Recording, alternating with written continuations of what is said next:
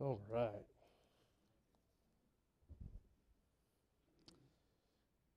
Thank you, Mr. James, and thank you, Martha. We really, it's really a dynamic duo that we've got going on there. Um, great example for, for all of us. Hmm. What a special service this morning. Amen.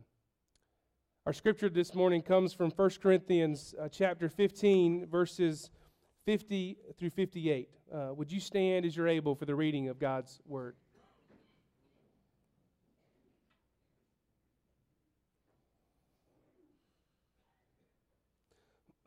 Paul writes, I declare to you, brothers and sisters, that flesh and blood cannot inherit the kingdom of God nor does the perishable inherit the imperishable. Listen, I tell you a mystery.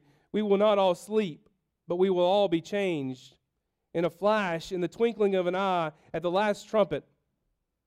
For the trumpet will sound, the dead will be raised imperishable, and we will be changed. For the perishable must clothe itself with the imperishable, and the mortal with the immortality. When the, when the perishable has been clothed with the imperishable, and the mortal with immortality, then the saying that is written will come true Death has been swallowed up in victory. Where, O death, is your victory? Where, O death, is your sting? The sting of death is sin, and the power of sin is the law. But thanks be to God, He gives us the victory through our Lord Jesus Christ. Therefore, my dear brothers and sisters, stand firm. Let nothing move you.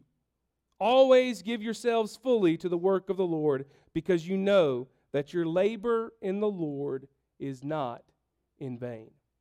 This is the word of God for the people of God. Thanks be to God. You may be seated.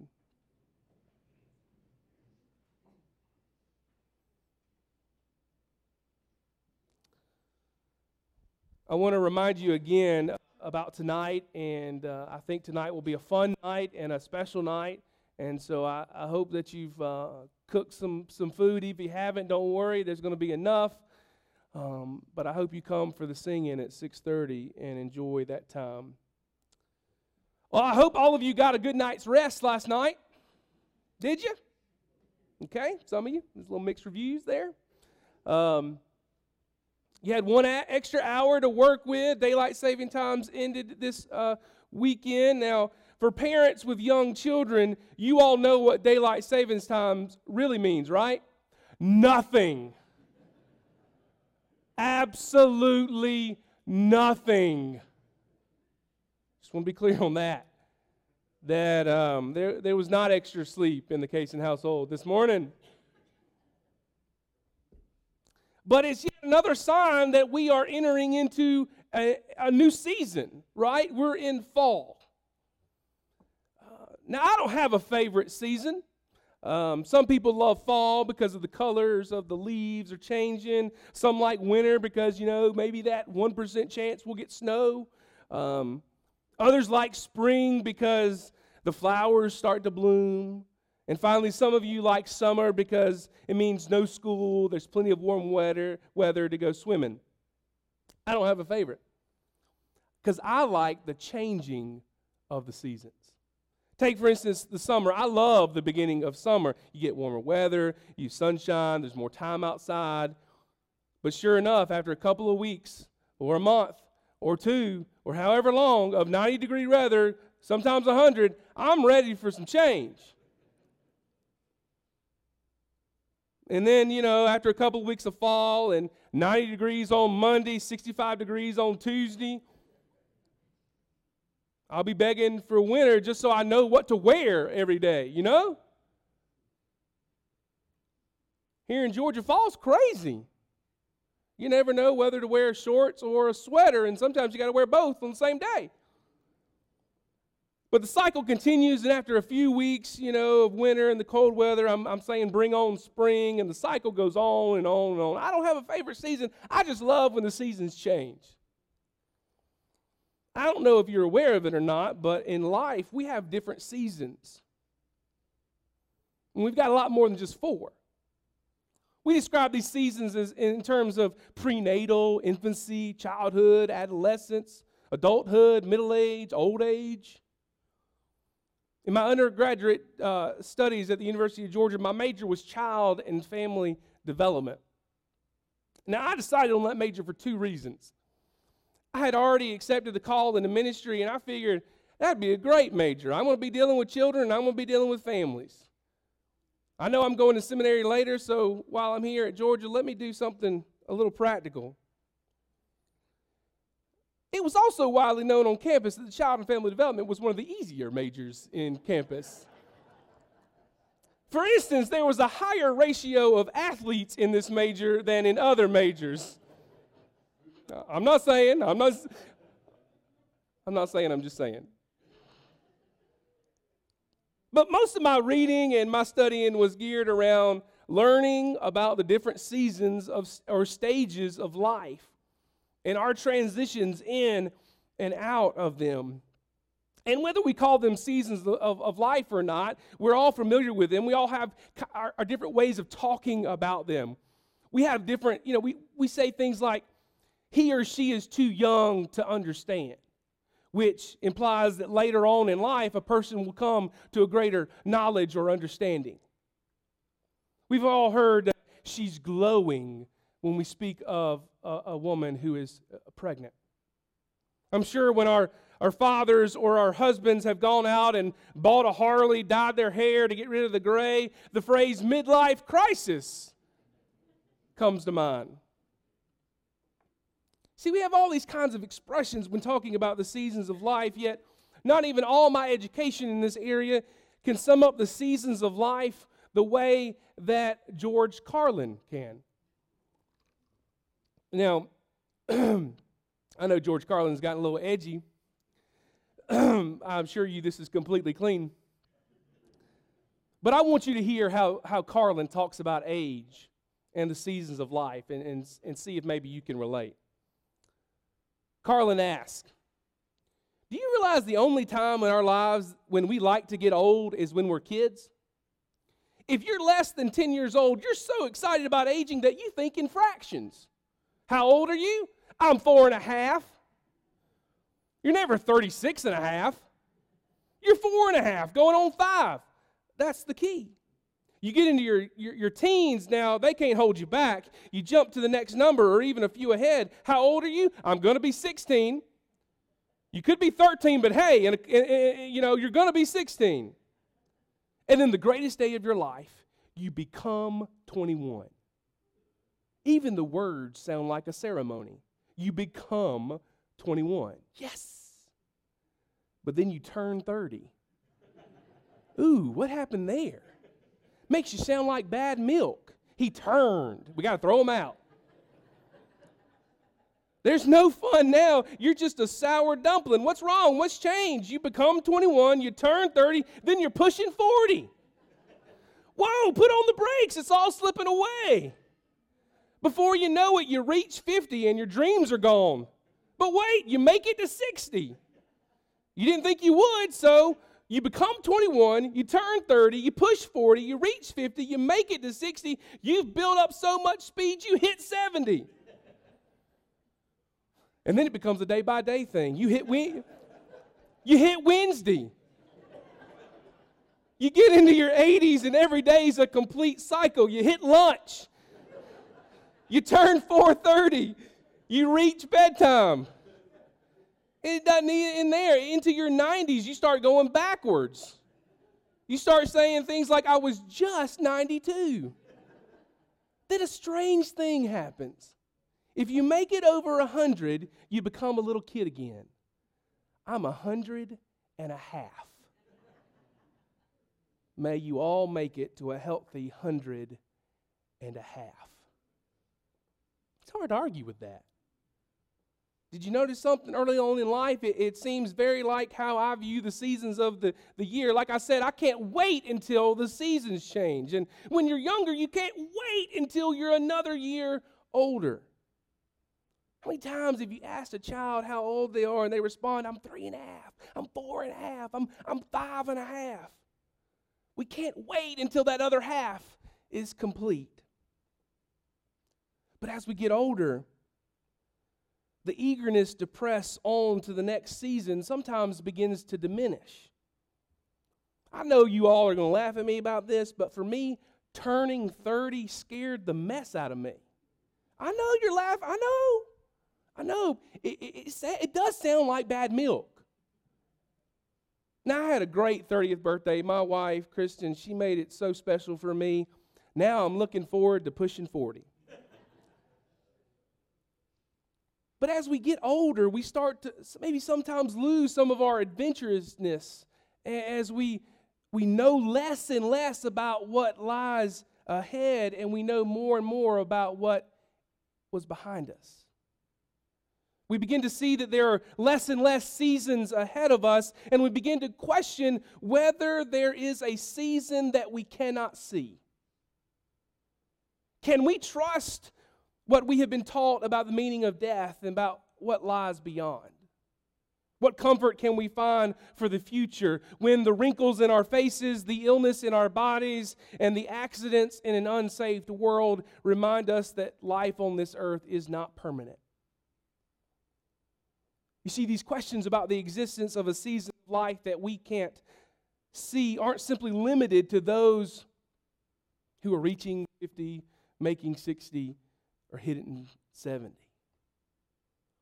Unfortunately, both the young and the old see and hear way too much that makes us question what happens after this life is gone.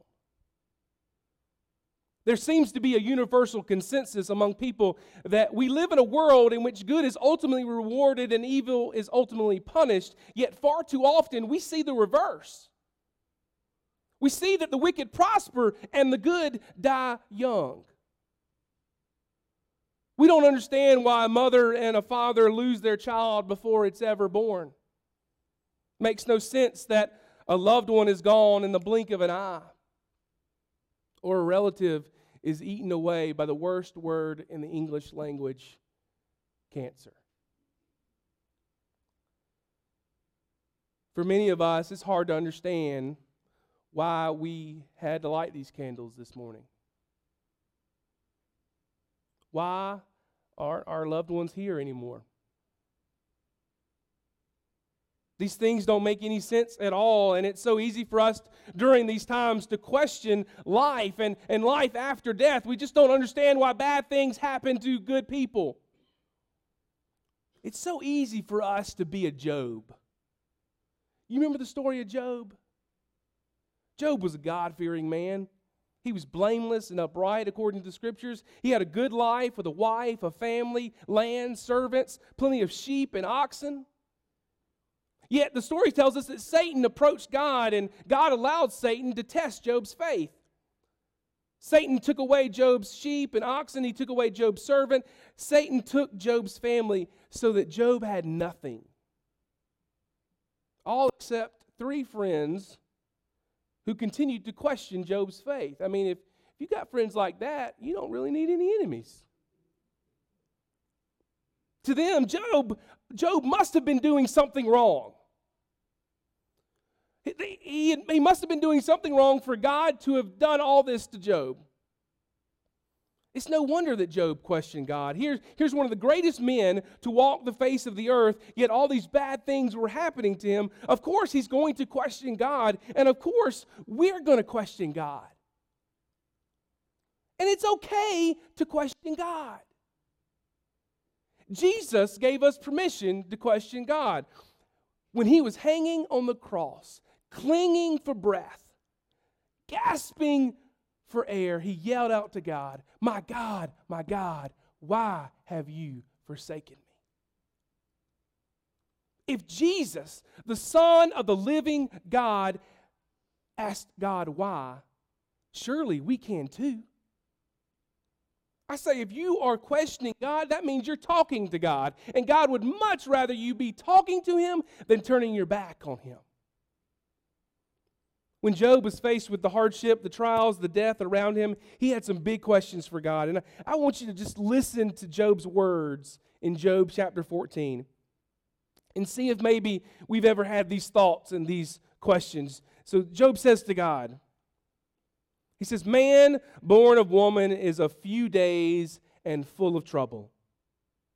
He springs up like a flower and withers away like a fleeting shadow. He does not endure. Do you, talking to God, do you fix your eye on such a one? Will you bring him before you for judgment? Who can bring what is pure from the impure? No one. Man's days are determined. You have decreed the number of his months and have set limits he cannot exceed. So look away from him and, and let him alone till he is put in his time like a hired man. At least there's hope for a tree.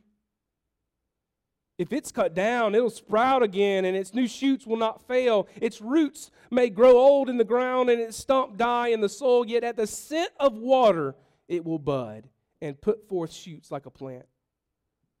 But man, man dies and is laid low. He breathes his last and he is no more. As water disappears from the sea or a riverbed becomes parched and dry, so man lies down and does not rise till the heavens are no more. Men will not awake or be roused from their sleep. If only you would hide me in the grave and conceal me till your anger has passed. If only you would set me a time and then remember me. If a man dies, will he live again? Can you hear the despair in Job's words? This is a man at the, at the limit. He has so much doubt. He's seen so much devastation, experienced so much loss. Job can't imagine or desire a life after this earthly one. You ever felt the way Job felt? You ever asked God these same questions? You ever asked, Will we live again? What awaits me after death? Well, God answered Job, and He's answered us as well. In our passage from 1 Corinthians, God answers us. It's as if God has laid down Job chapter 14 and 1 Corinthians 15, and He's laid them side by side and said, You got questions? I've got answers. So when Job says to God, Man's days are determined, you have decreed the number of his months and have set limits he cannot exceed, God says, We are clothed with immortality. God says those limits are gone and we will live forever. Eternal and everlasting life doesn't begin the moment we die, it begins the moment we say yes to Jesus.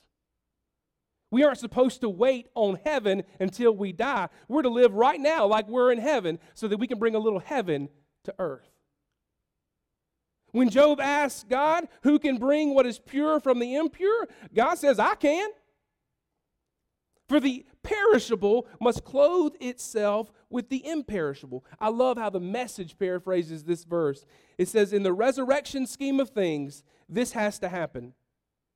Every perishable is taken off the shelves and replaced with the imperishables.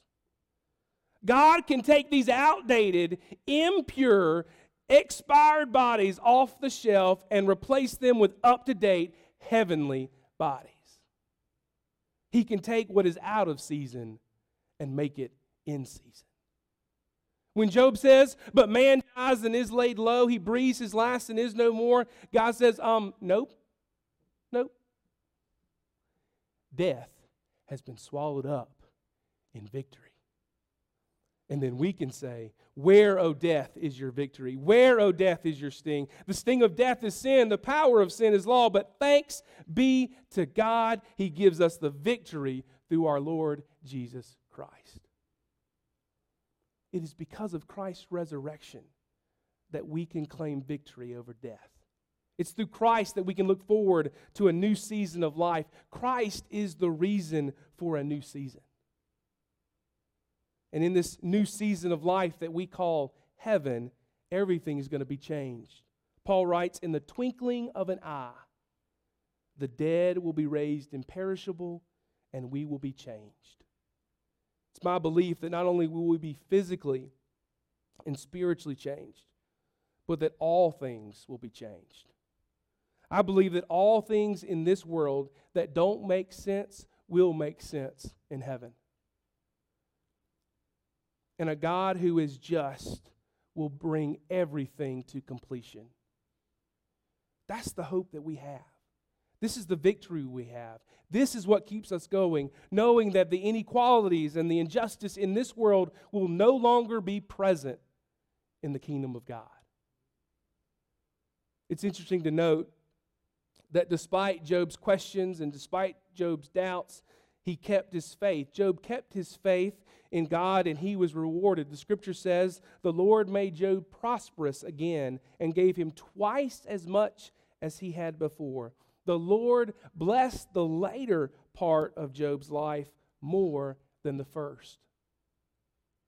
Because of Job's faith, he could see a glimpse of the season of heaven here on earth.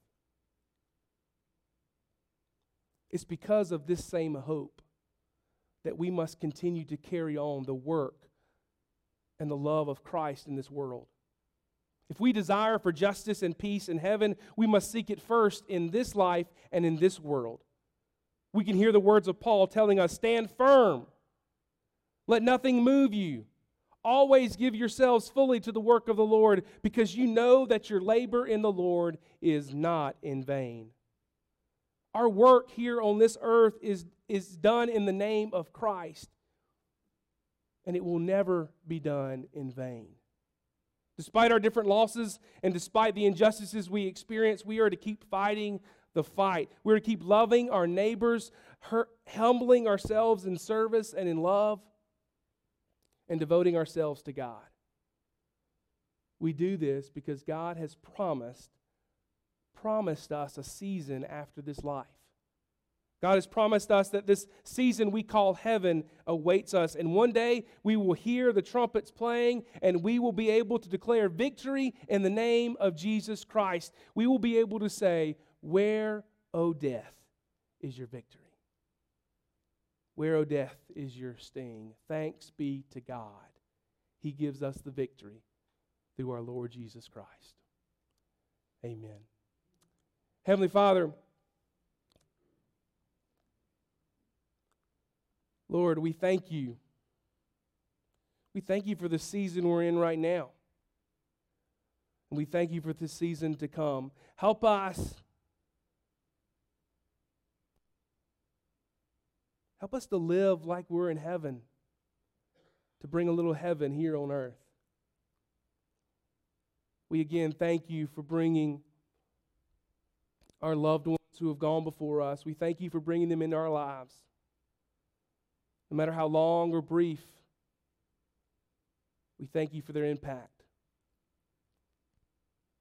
Help us to stand firm, even in our grief and our brokenness. Help us to stand firm, knowing that our work in the name of Christ is not done in vain. It's in His name we pray. Amen.